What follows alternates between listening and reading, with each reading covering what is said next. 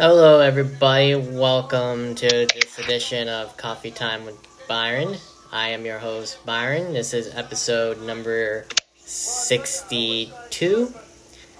And alongside me via StreamYard on YouTube, on all available podcasts, Next Day, Spotify, Google, iTunes, you name it, iHeart, is free agent pitcher. Am I am I saying that correctly right now? Free agent. Yeah, yeah, exactly. Jaime Schultz. How are you tonight? I'm doing well. Thank you for having me. No, no problem. Hey, and thank you for doing this. I like I said earlier, we got the phone. I know it's troubled times right now for you guys because you can't get scouted, you can't sign with teams. So let's start off with that. We saw this coming last year, unfortunately. Uh, how how can you get through this as a player knowing you guys can't get scouted and can't get signed yet? Um, I mean, for me, it's a little different right now. Um, I'm actually rehabbing my second Tommy John surgery. Um, so it's a little different, but I mean, I think the main thing everyone's doing right now is just going about their business and, you know, taking care of things that they can take care of, like getting stronger and working on pitching, hitting, all that stuff, and, you know, just doing your thing. And hopefully this, you know, clears out and we can get to a, a mutual decision here and then start playing baseball like we love to do. Now, do you see it ending anytime soon, or do you see do you see you guys missing any of the season? Um, I mean, hopefully it doesn't get to that point where we miss any time in the season. Uh, we still have a few months left, but uh, I think a seven-minute conversation or whatever it was the first time that the two sides met was uh, not a good sign. So I'm No. not sure how long it's really going to take, but hopefully, like I said, before we get into the season and before it's like you know, kind of too late to to get all their signings done and everything like that, because I mean, that's a huge part of it too, is just not being able to talk, sign free agents. Um, Yeah.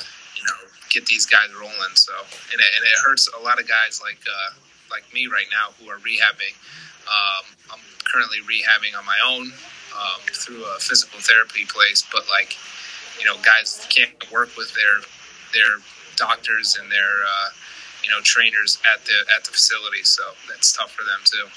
Now, obviously, like you said, and I can see as well, you're young like me, so eh, I mean, going through one is uh, hard enough, but you're going through two. Uh, God bless you for fighting it out to try and continue a career, but is there a part of you that deep down thinks that maybe your arm will just not last any longer for you to compete anymore? Is there is there a part of that in your head going on, or like what? That would kind of scare me.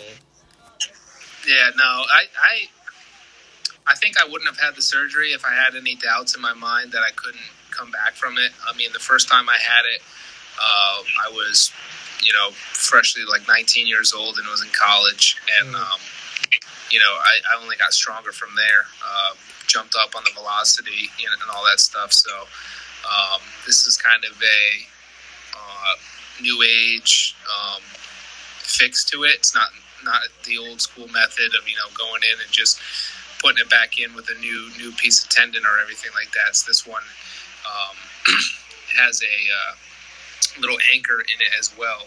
So it's kind of like double locked in. So I, I think it's going to be good to go. Perfect. I couldn't have said any better. I wish you luck, and I hope you do come back stronger and you have a successful career. I mean, you. before you got injured, I mean, you did you had two successful years, one with the Rays, and then you had one with the uh, Dodgers. So, it, it, I mean, it was looking bright until, yeah, unfortunately, you had the second one. So, yeah, I, I wish you the best. Thank you. So let's actually get started on that. Like, like I said, you played for the Rays and you played for the Dodgers. You were selected by the Rays in the 14th round of the 13 MLB draft. Um, did you know you were going to be drafted that late, or did you think you were going to be drafted earlier? Uh, it's actually a funny story. So, you know, the first day is usually it's like the first round. So, you know, obviously I wasn't sitting around waiting for my name to be called, but uh, I got a call on the second day from the Rays saying that I was going to get drafted anywhere from the fifth to the tenth round. Mm-hmm. And so, you know, I was sitting there waiting for my name to be called, blah, blah, blah. And, and the sixth round went by, seventh round went by, eighth round went by, and I was like getting kind of nervous. I was like, why haven't they called my name yet? Mm-hmm. And then ends up the whole day ended because the second day only goes to the 10th, 10th round. And I was like, what the hell just happened? And uh, the scout called me up and he's like, I'm so sorry. Like, it usually never happens, but we found a guy to sign for a lot less than, you know, what you were going to sign for. Mm. So at that point, I was like, so I'm just like done. Like I don't know what happens. So day three came around, and I think like three or four other teams called me and were asking, but like we didn't really come to a number and, and didn't decide on anything. And so I thought the Rays were off me completely. And then uh, 14th round, I, I honestly went and I was going to the bathroom because I was like, I can't like sit by the sit by this you know computer and watch this anymore. And as soon as I got in the bathroom, I got a phone call. It was the scout, and he's like, "Congratulations!" My agent called me. He's like, "Congratulations!" I was like, "For what?" He's like, "You just got drafted." And so I did not know it was going to happen like that. Yeah, go figure. You were taking it. you were taking whatever you were in the bathroom. So yeah, you. Yeah, exactly. that, that kind of so, is funny. so literally, like I had no idea it was going to happen like that. So that's crazy. definitely wasn't expecting it.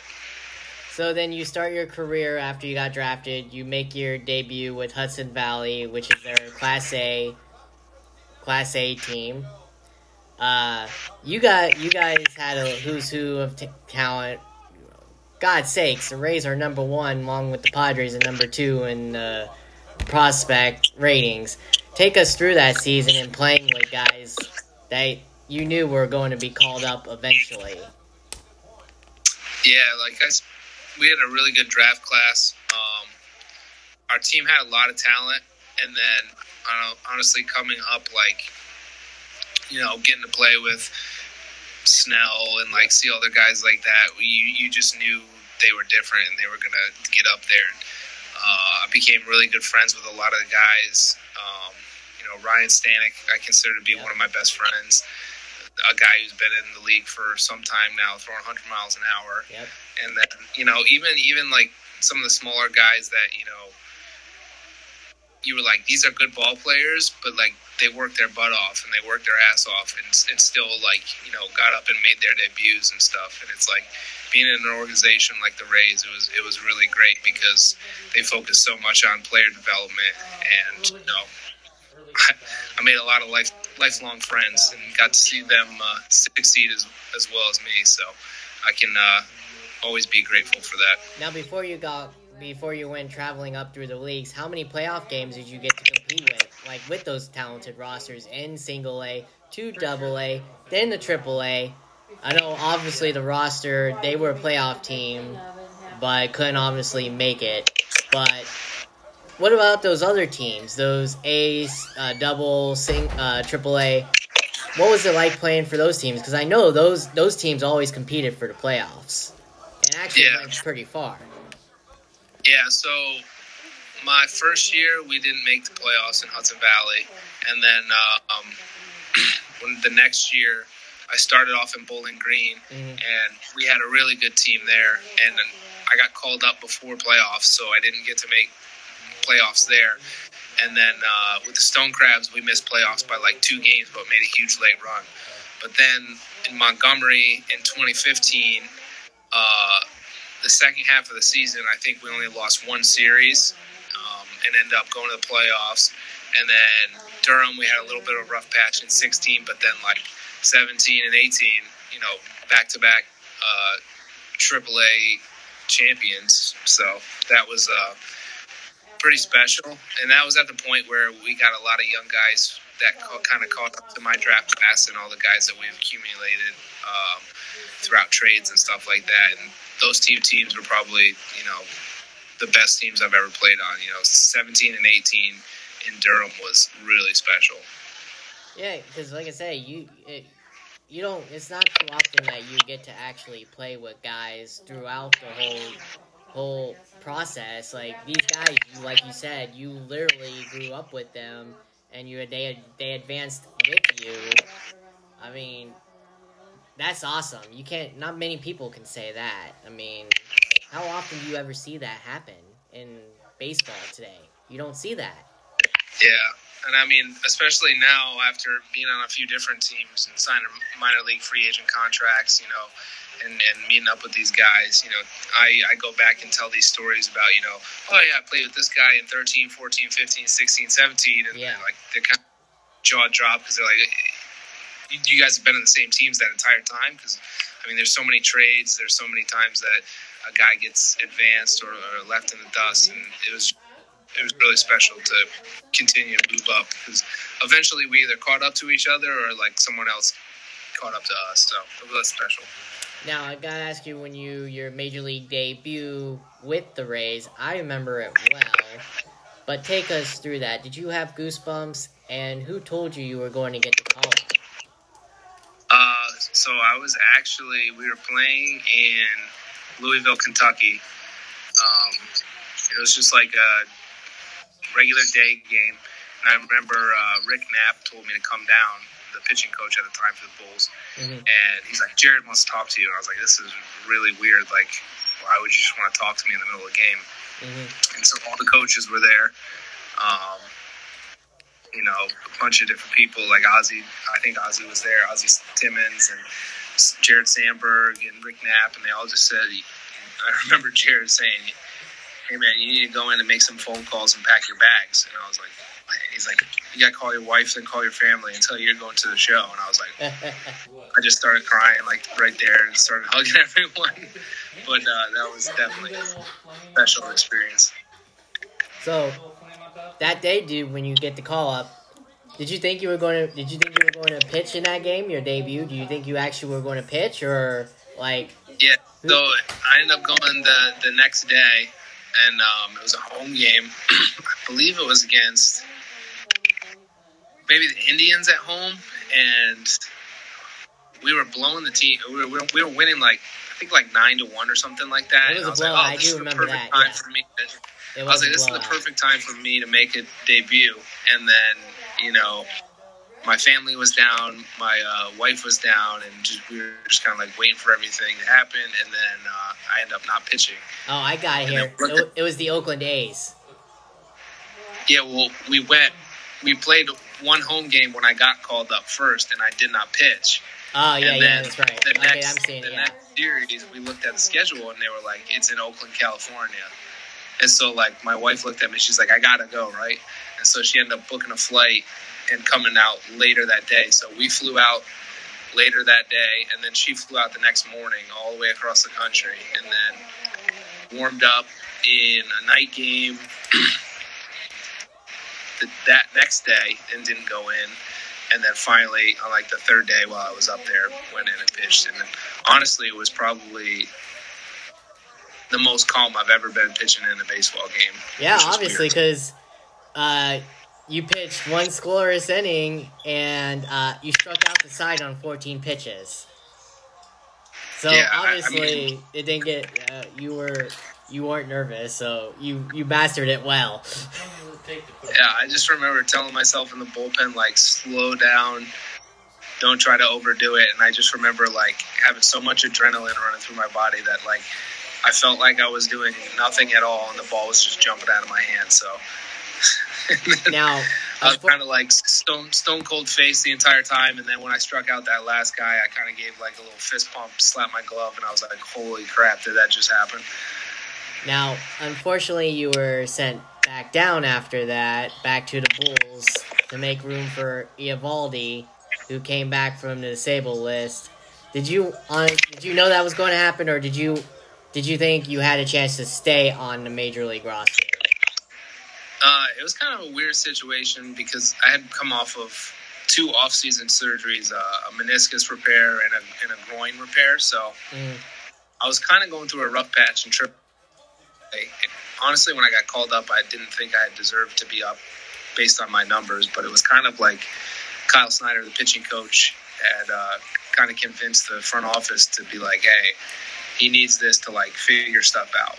Mm-hmm. And so when I got up there, it kind of everything clicked, and then obviously they told me I was going back down later that night, but I don't think I was ever like disappointed. I mean, I was a little disappointed, but I wasn't like upset because I knew that I had just like snapped out of my funk. So going back down, you know, after a, I mean, perfect debut, I, I, I was just like, you know, I, we're ready to go. I can figure it out, and I'll just work my butt off to get back up there. So then you do, obviously. They call you back up uh, July 8th. You finish with the you finish with them going the season with uh, 2 and 2 record, 22 games, striking out 35 and 30 in the third innings.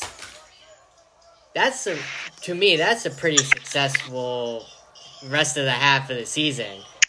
What do you what do you think of that? Do you think that was a successful successful half of the season for you? I think definitely. I mean, just to be up there for as long as I was, and you know, trying to kind of get my feet wet.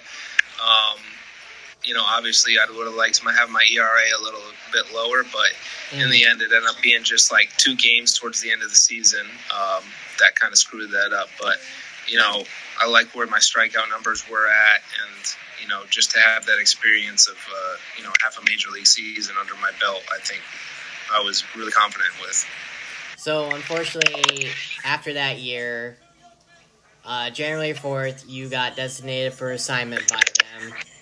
Um, who unfortunately told you the bad news that you were being cut, and when when did you get uh, scouted to go to, or who who signed you from on a, shall I say who signed you on the Dodgers side if you weren't signed by anybody else, which obviously you weren't before the Dodgers did. Did anybody else try and sign you?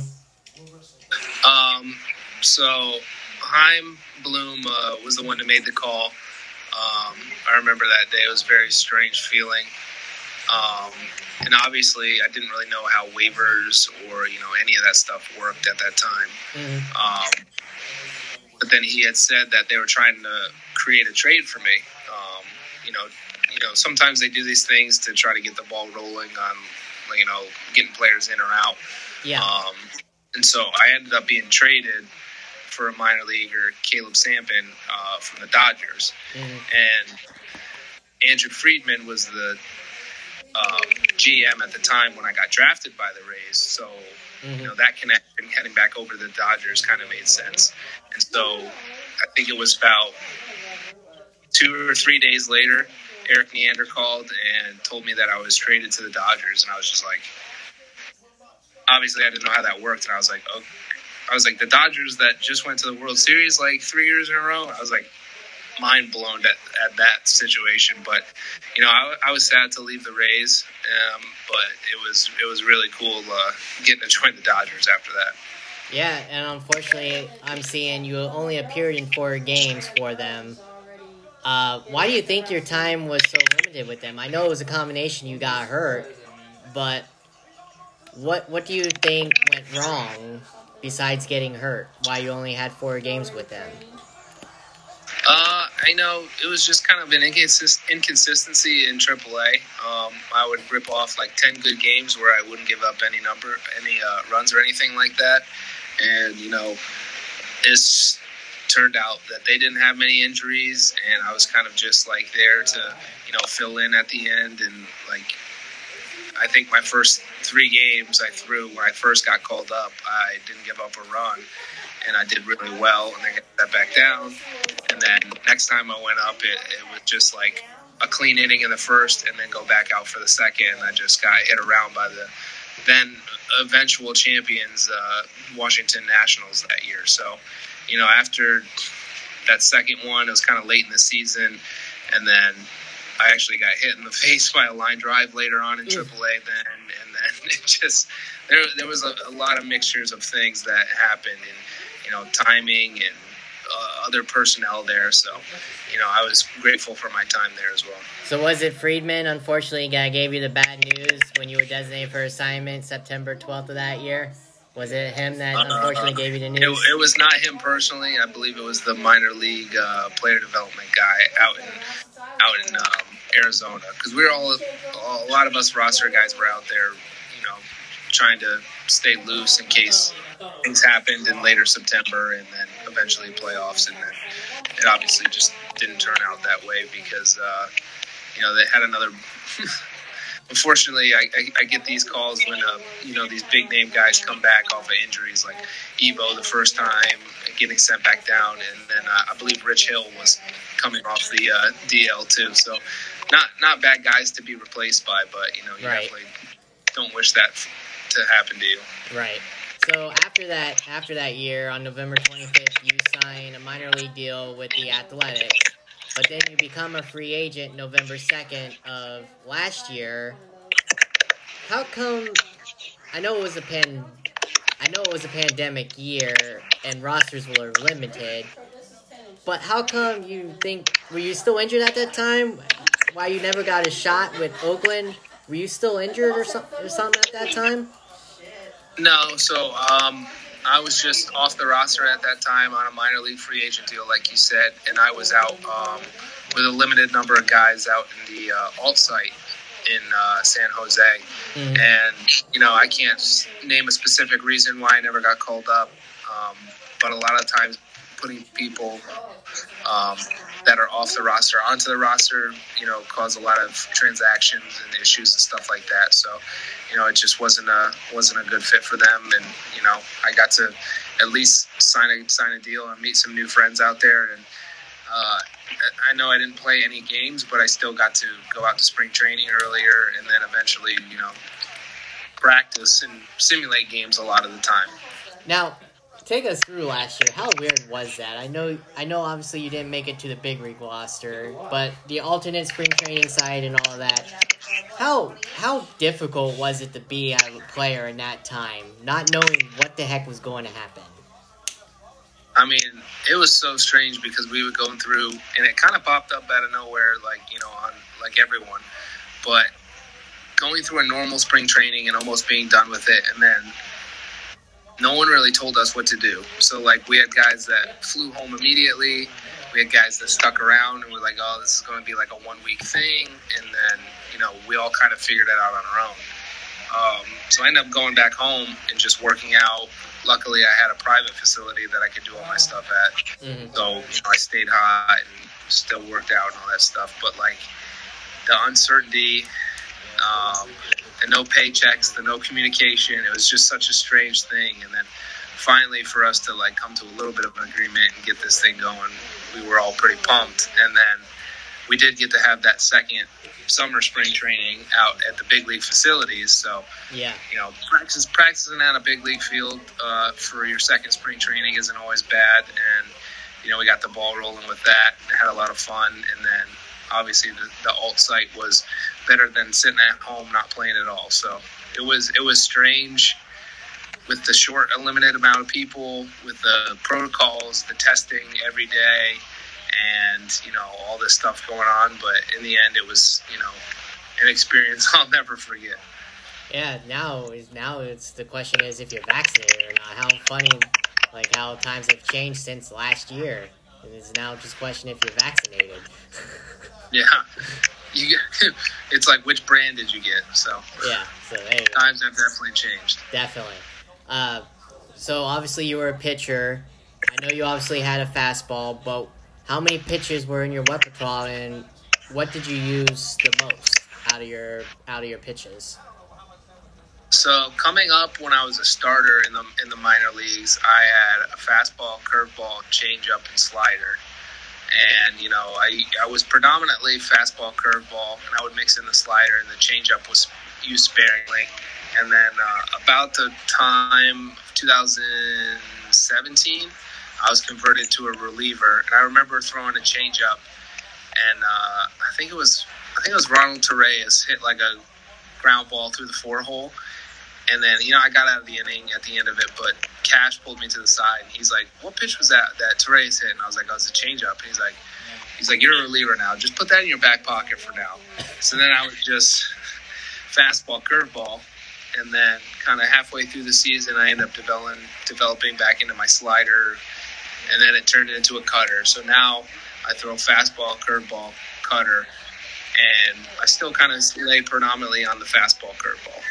Which one do you think was more effective out of your pitches that you got the most guys out with? Uh, well, if I look back at a lot of video, I think the fastball was probably the best one there.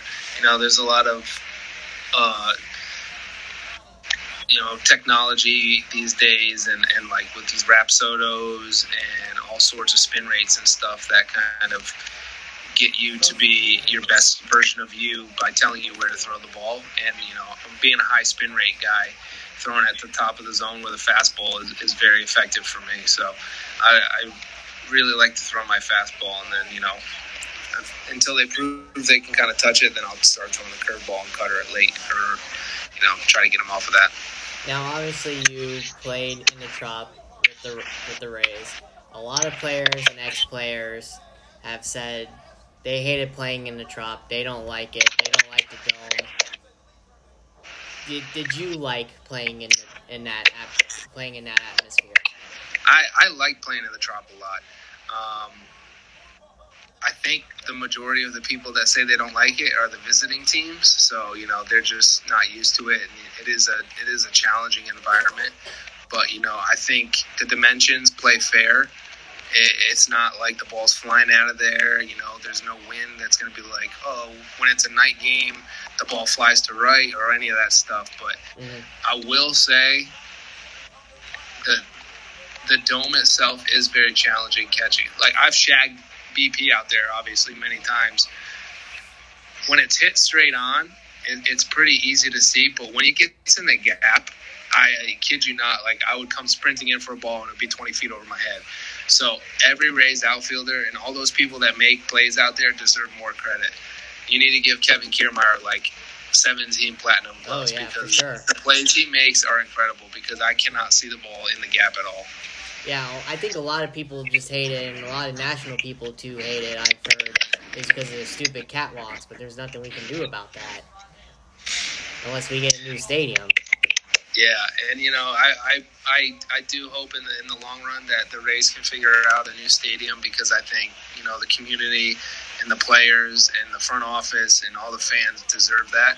And I think you know it, it's going to only help baseball and especially in this area, but it, it is definitely such a strange thing to have, you know, catwalk homers, catwalk balls in play, and all that stuff. But who was it? Uh, Nelson Cruz that hit one off yeah. that catwalk yeah. playoffs this past year. Oh yeah. my god, that it's it's exciting to watch because you're like, how far was that ball really going to go when it hit oh, a catwalk and came back down? Oh yeah. Is that honestly why you think we haven't had an All Star game in the Trop? Is because because not only is it because of the dimensions and that it's a short little dome with cap catwalks. Is that why you think we haven't had an All Star game there with a home run derby, that sort of thing? Yeah, you know, I can't say exactly why. I mean, I, it's got to be part of the reason. Um, it is. I I mean, personally, from living in St. Pete and commuting every there, it's very easy for me to get there. But I think a, a majority of the Rays fans live in Tampa, and I think the issue is just you know getting across the bridge. You know, five o'clock to seven o'clock yeah. timing, and you know you don't have any time to go home. You kind of come straight from work and all this stuff. You know, I just think it's kind of a location thing. So and, and I, if I if I'm correct, I do believe that the stadium was built for the hockey team. It was, and then yes. kind of transferred over. So yeah. you know, it, it's not necessarily like your standard baseball park, obviously. So that could be a, a reason why there's been no All Star game or anything like that. So if you fix that, you get a new stadium, and then know no one complains because you can have an All Star game there, and you can do all that stuff.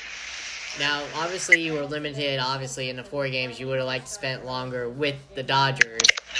But uh, did you have a chance at all to play at Dodger Stadium? Yeah. So my second game, I got called up. I pitched in St. Louis, which wasn't a bad place to play, mm. and then we flew back to LA right after that. And uh, I did get a chance. It was a Sunday day, day game, and I think there was like forty three thousand people there, and I got to close out the game at the end, and it was like I remember I had it was like a one-two count, and you know all forty thousand people were on their feet clapping, and I struck the last guy out, and it was like I kind of stepped back and you know was like, this is this is baseball at its like purest form, you know, day baseball, forty thousand people cheering, and it's like Sunday. You get you got nothing better than that. Yeah, it's a much different atmosphere, huh? Much different yeah. atmosphere than a trop. yeah, it was it was weird going from like such a you know you know just a different baseball feel like like I said before it wasn't built for baseball. No. It's it's a dome. It's you know it is what it is, and then going into like Dodger Stadium, one of the most like famed stadiums with the craziest fans ever. So it was it was from like one end of the spectrum to the other real fast. So who? So in your short time with the Rays, what coach or player taught you along the way? Because you're obviously a young player, and you still are. But who who taught you through that rookie year? Um. So definitely working with Snyder. Um, beforehand in AAA, and then having him move up to the big leagues and meet back up with him. That was that was great because we already had our rapport built, and you know we had a really special relationship. I think, and that was pretty easy to to just go right up there and feel that comfort level where he can just say anything and I get it. But um, I think the one guy that stuck out to me was Sergio Romo. Like having him around was like one of the best experience because he's so lighthearted but then like when it's game time, he's so serious and, and he does his job so well. So like mm-hmm. having Romo there to just like teach us the ins and outs of you know being a good teammate, uh, being a baseball player, like the travel, the pitching, the mental side of things. It's pretty good to have a teammate like that. Now I know the Rays are masters of this. I know every team does this with their rookies, but what did the Rays players do to you rookies? Did they pull any pranks, special pranks? Because I know that's a whole baseball thing once you get called up with any. Team. Yeah, so they they really cracked down on the uh, the hazing initiative there. So like there wasn't anything they forced us to do, but we had a lot of rookies that year. So uh, Sergio and uh, Car- Carlos Gomez decided to uh, give us all baby suits. So we had a bunch of babies flying from Texas uh, to Toronto. And I guess you could say our, our, our, initiation was they dropped us off a few blocks away from uh, the hotel in uh, Toronto and told us that we better beat the bus there. So, you know, we're sprinting through Toronto at night end up getting to the front of the hotel, and we had to um, do our rendition of "Oh Canada" without any mess ups. And it, it was kind of funny because you know we were all panting and sweating, and, and they pulled off the bus in, in their suits, you know, and we started singing the national anthem "Oh Canada," and there was like a group of 30 people that came up there and were just like watching us and filming us and we got a standing ovation at the end so that was pretty funny and thinking all this in baby suits Yep, baby suits. I had a nice baby bonnet and a, and a big diaper over my onesie. oh, what they don't do to rookies. It's funny. So, I know obviously you had a short tenure so far, and I know you hope to continue, and I hope you do as well. But out in your short little tenure you've had, um, out of the batters you have faced, who would you say did you dominate, and who did you least dominate? I, know it's a few selection, but of yeah of hitters. Honestly, I, I, do brag about this because you know I've met this guy a few times, and I think he's the type of guy that you can you can bust balls with, and mm-hmm. we've kind of we kind of came up playing against each other. We played against each other in the Cape, and you know, mm-hmm. kind of through the minor league, but uh, my strikeout record against Aaron Judge, he's 0 for 5 with 5 Ks. I walked. I walked them once, but not many people can say that. my short, my short little span against them, I've, I've done well. And then as far as um, hitters that dominate me, I, I threw one pitch to Juan Soto. It was a first pitch curveball, and he hit a three run home run. So Ooh. he, that's not a guy that is uh, too accustomed to getting out too much. So I'll, I, I can wear that one. There you go. There you go. But hey, congrats on Judge though. Not many people can say they've dominated Judge. yeah, I guess not. No, no, no, no. So now let's talk about uh, current events with your teams. Obviously, you were with two so far: the Rays and the Dodgers. What do you think the Rays need to do to get to that plateau? Because they're all they've been close twice, and they still are with the number one and number with the number one rated pros number one number one rated rosters for minors. But what do you what do you think they need to do to just get over that hump to win the World Series? You know, I, I don't ever think that there's like a specific formula or a specific move that needs to be done to do that thing. Like everyone talks about going and getting that big name guy to get you over the hump, but you know, in the end, it, he can't specifically bring you to that level every time. So I think that they just need to keep doing what they're doing because you know they end up finding that veteran starter that you know is kind of going through his little rough patch and then ends up turning his career around and getting right back on track. Mm-hmm. And then they have the young guy that pops up out of nowhere and kind of does his thing. Like, you know, there's that random randomness to a good quality team that goes all the way. And I think just staying the course and finding like eventually it's going to happen. You know, like you look at the the Braves this year, you're like, team was below 500 before the break, and you know they obviously went out and, and made some moves, but you know getting those guys, you're not you're, you you didn't sit there and say that's the, the key the key to the Braves winning the World Series. You're like, oh, that's a good pickup. Yeah. So I think that they stick with their their their normal routine of you know get that veteran starter, have your young guys pull the load, and then obviously having Wander Franco as your shortstop is is not going to be a, a, a bad thing for you. So, you know, they'll have the next guy up, the next young guy to step up to the plate and, and do their thing, and I think the the veterans that they go out will you know lead them, and you know it could happen any year for them. So, who do you think they replace Kiermaier with? Because he's gone. Is Kevin Kiermaier gone? Yeah, he's gone. I didn't hear that. Yeah, he's gone. Did he get traded? Yeah. 15, 159 right now. Yeah. Or was a couple seconds. Oh, well.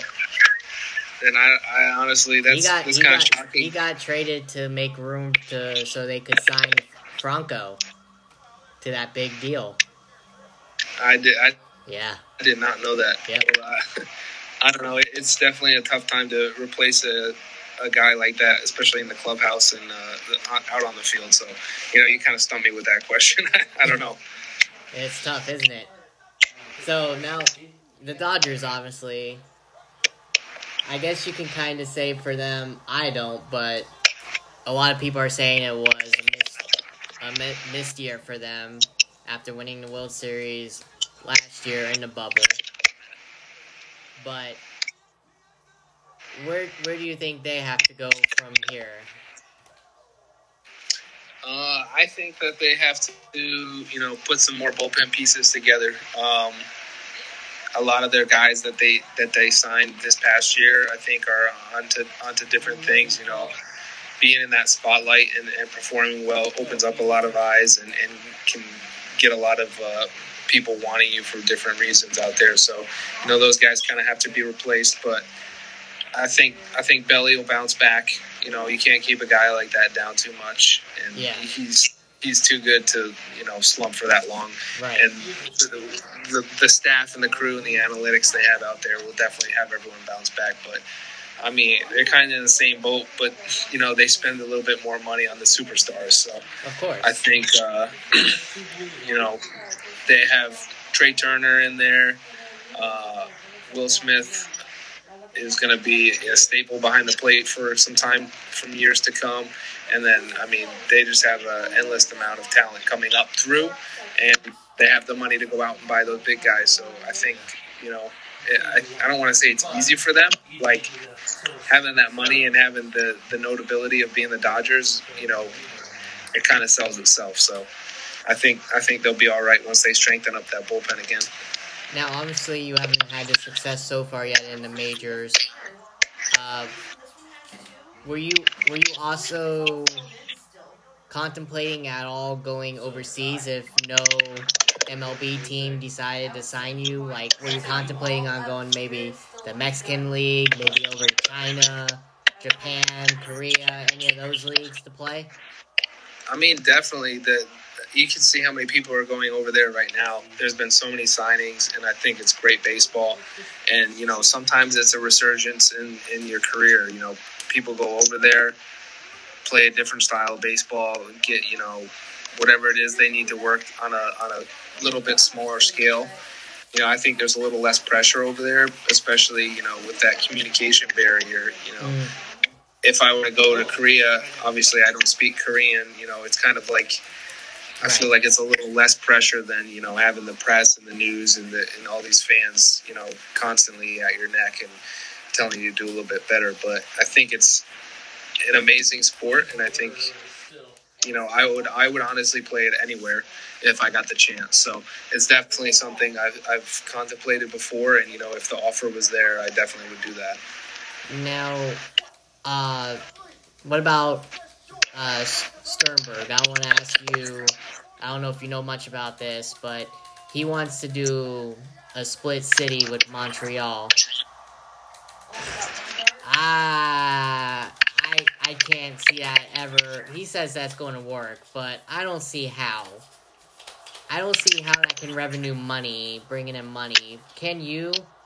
I don't see how. I mean, I think I think those guys know what they're talking about. Obviously, they're in their positions for a reason, and you know they've made their financial choices and all that stuff in, in their own ways. But from a player standpoint, I don't, I can't see that working too well. Just because that's what, I, that's what I'm thinking. Like, I don't see how I mean, work for one. You're going to have to take your families, you know, halfway to Florida, right. halfway to Montreal, right. and two, I think getting a true fan base is is you know developing those roots in one spot. And obviously Montreal misses baseball and they would love to have baseball back, but I think in the sense of you know you giving half the attention to one place and half the attention to the other just is is a recipe for you know kind of failure. So if that don't work, then do you see the league expanding maybe to Montreal? If that if this whole split city thing don't come through, do you see expansion? I mean, I can definitely see that. I, I think expansion is great for the sport. You know, you see how well other teams have done when they've created new things. I think there's a ton of national fans, obviously now having the Nationals pop up and you know all the all the other teams. And I think even places like the NHL, like Vegas Golden Knights and the Kraken now. It's like all this expansion is great for branding, and I think baseball doesn't have a huge reach right now because it's very localized. I mean, there's one team in Canada.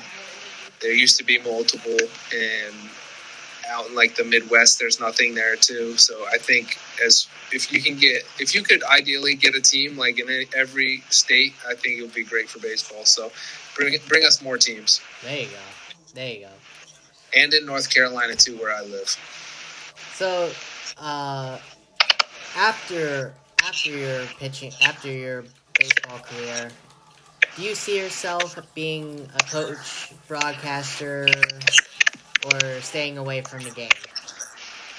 Uh, you know, I think either of those are will be a great opportunity for me. Um, currently, right now, I'm coaching a 12U team out of North Carolina, so I'm, I'm starting with the coaching a little bit. There you go. I do a lot of private lessons. There you go. Um, but I did go to school um, with a focus on communications and electronic media.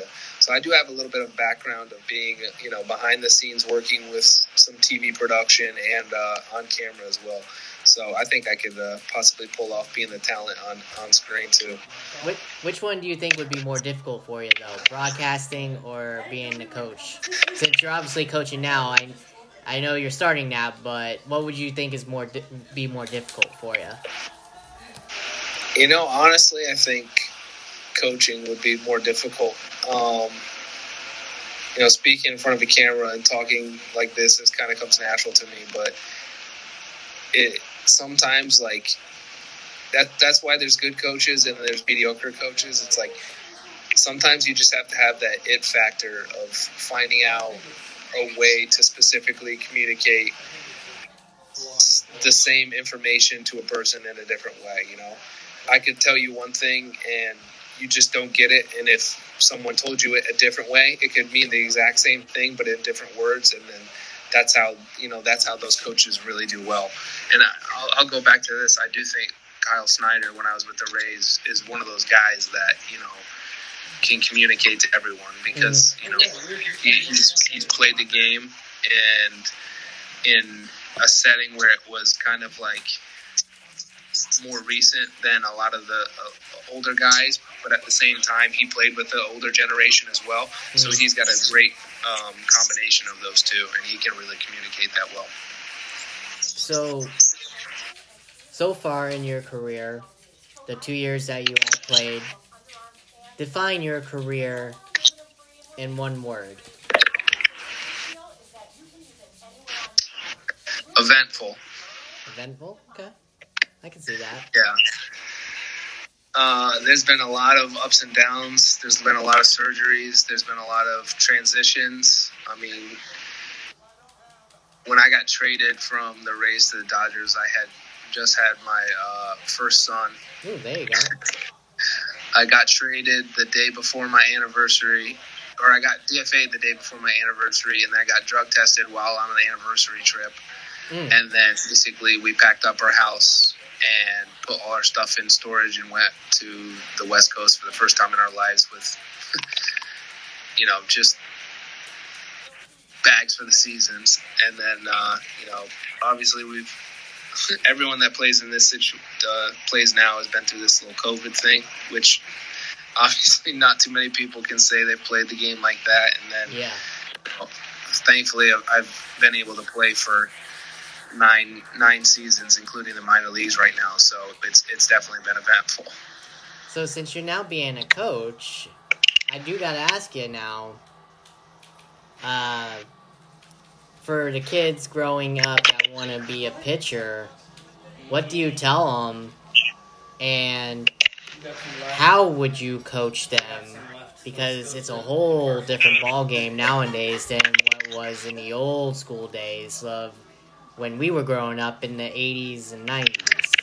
So that's a two part question. What would what would you do and say to the the kids that want to be a pitcher? Um, well, obviously, I want to encourage them because it's the it's the route that I ended up doing, and I, I think it's a pretty cool position. But um, you know, I like to work hands on with them and kind of you know show them what I've done well and what I've done wrong. I use myself as, as an example quite a bit, but you know, I try to connect with the kids, um, whether that be talking about things that they like and kind of relating it to baseball, and talking about their favorite players, you know, showing them videos of their favorite players, and then I, mm. I think I also, you know, take that old school mentality and the new school mentality because you know, I've been around some organizations that use the Rapsodos, use the analytics, and I understand the biometrics and biomechanics of all these things. But at the same time, sometimes you just have to do what feels right in your body versus you know what's mechanically right and what's going to generate the most power. So I kind of I kind of like to to blend all that stuff together and, and help them out. And in the end, if they're not having fun, then I say, we don't we don't have to do this because it, baseball, especially at the level that I'm working with kids, is is all about fun. So, I know the obvious question is you don't care, but I still want to ask it anyway. I know we're under strike, obviously, and you can't sign or do anything. When this does all clear up, is there a specific team that you that you really, really would want to play for?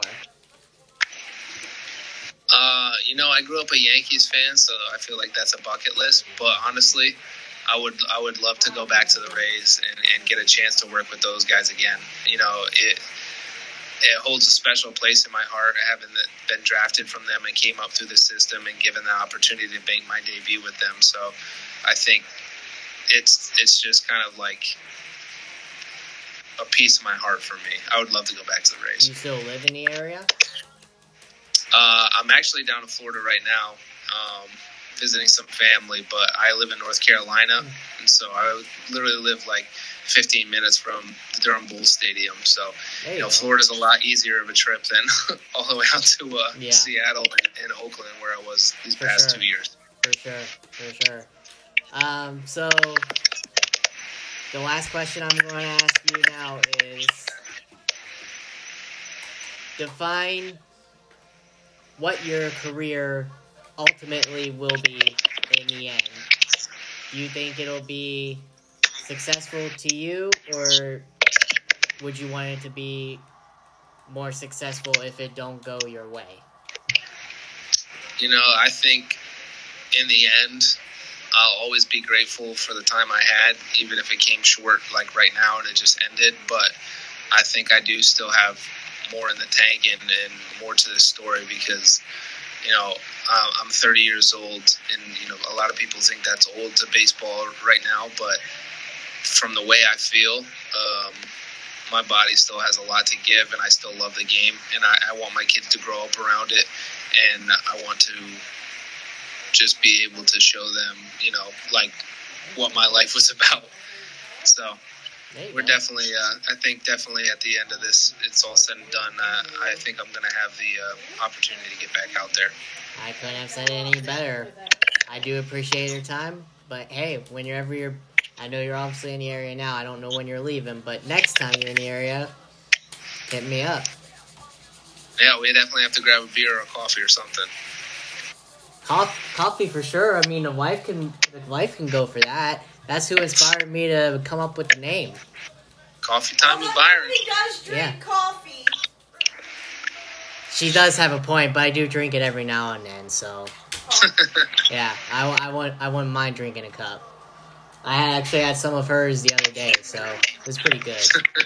So yeah, definitely hit definitely hit me up whenever you're back in in the area because you're like you said you're from the St. Pete area, so that's not even half my uh, uh, half hour down the road from here. Yeah, I'd say you did some pretty Yeah. work. So let's do that for sure. But thank you. It was fun. Um, if you if you want, I can send you the episode still, so you can give it a listen. Um, and if you know anybody, for sure, have them hit uh, have them hit me up. Absolutely, I appreciate it, man. Definitely, it was fun. Um, Yep, that's what I and also, I do this to get around the edge. I'll stay in touch with you. That's the main thing.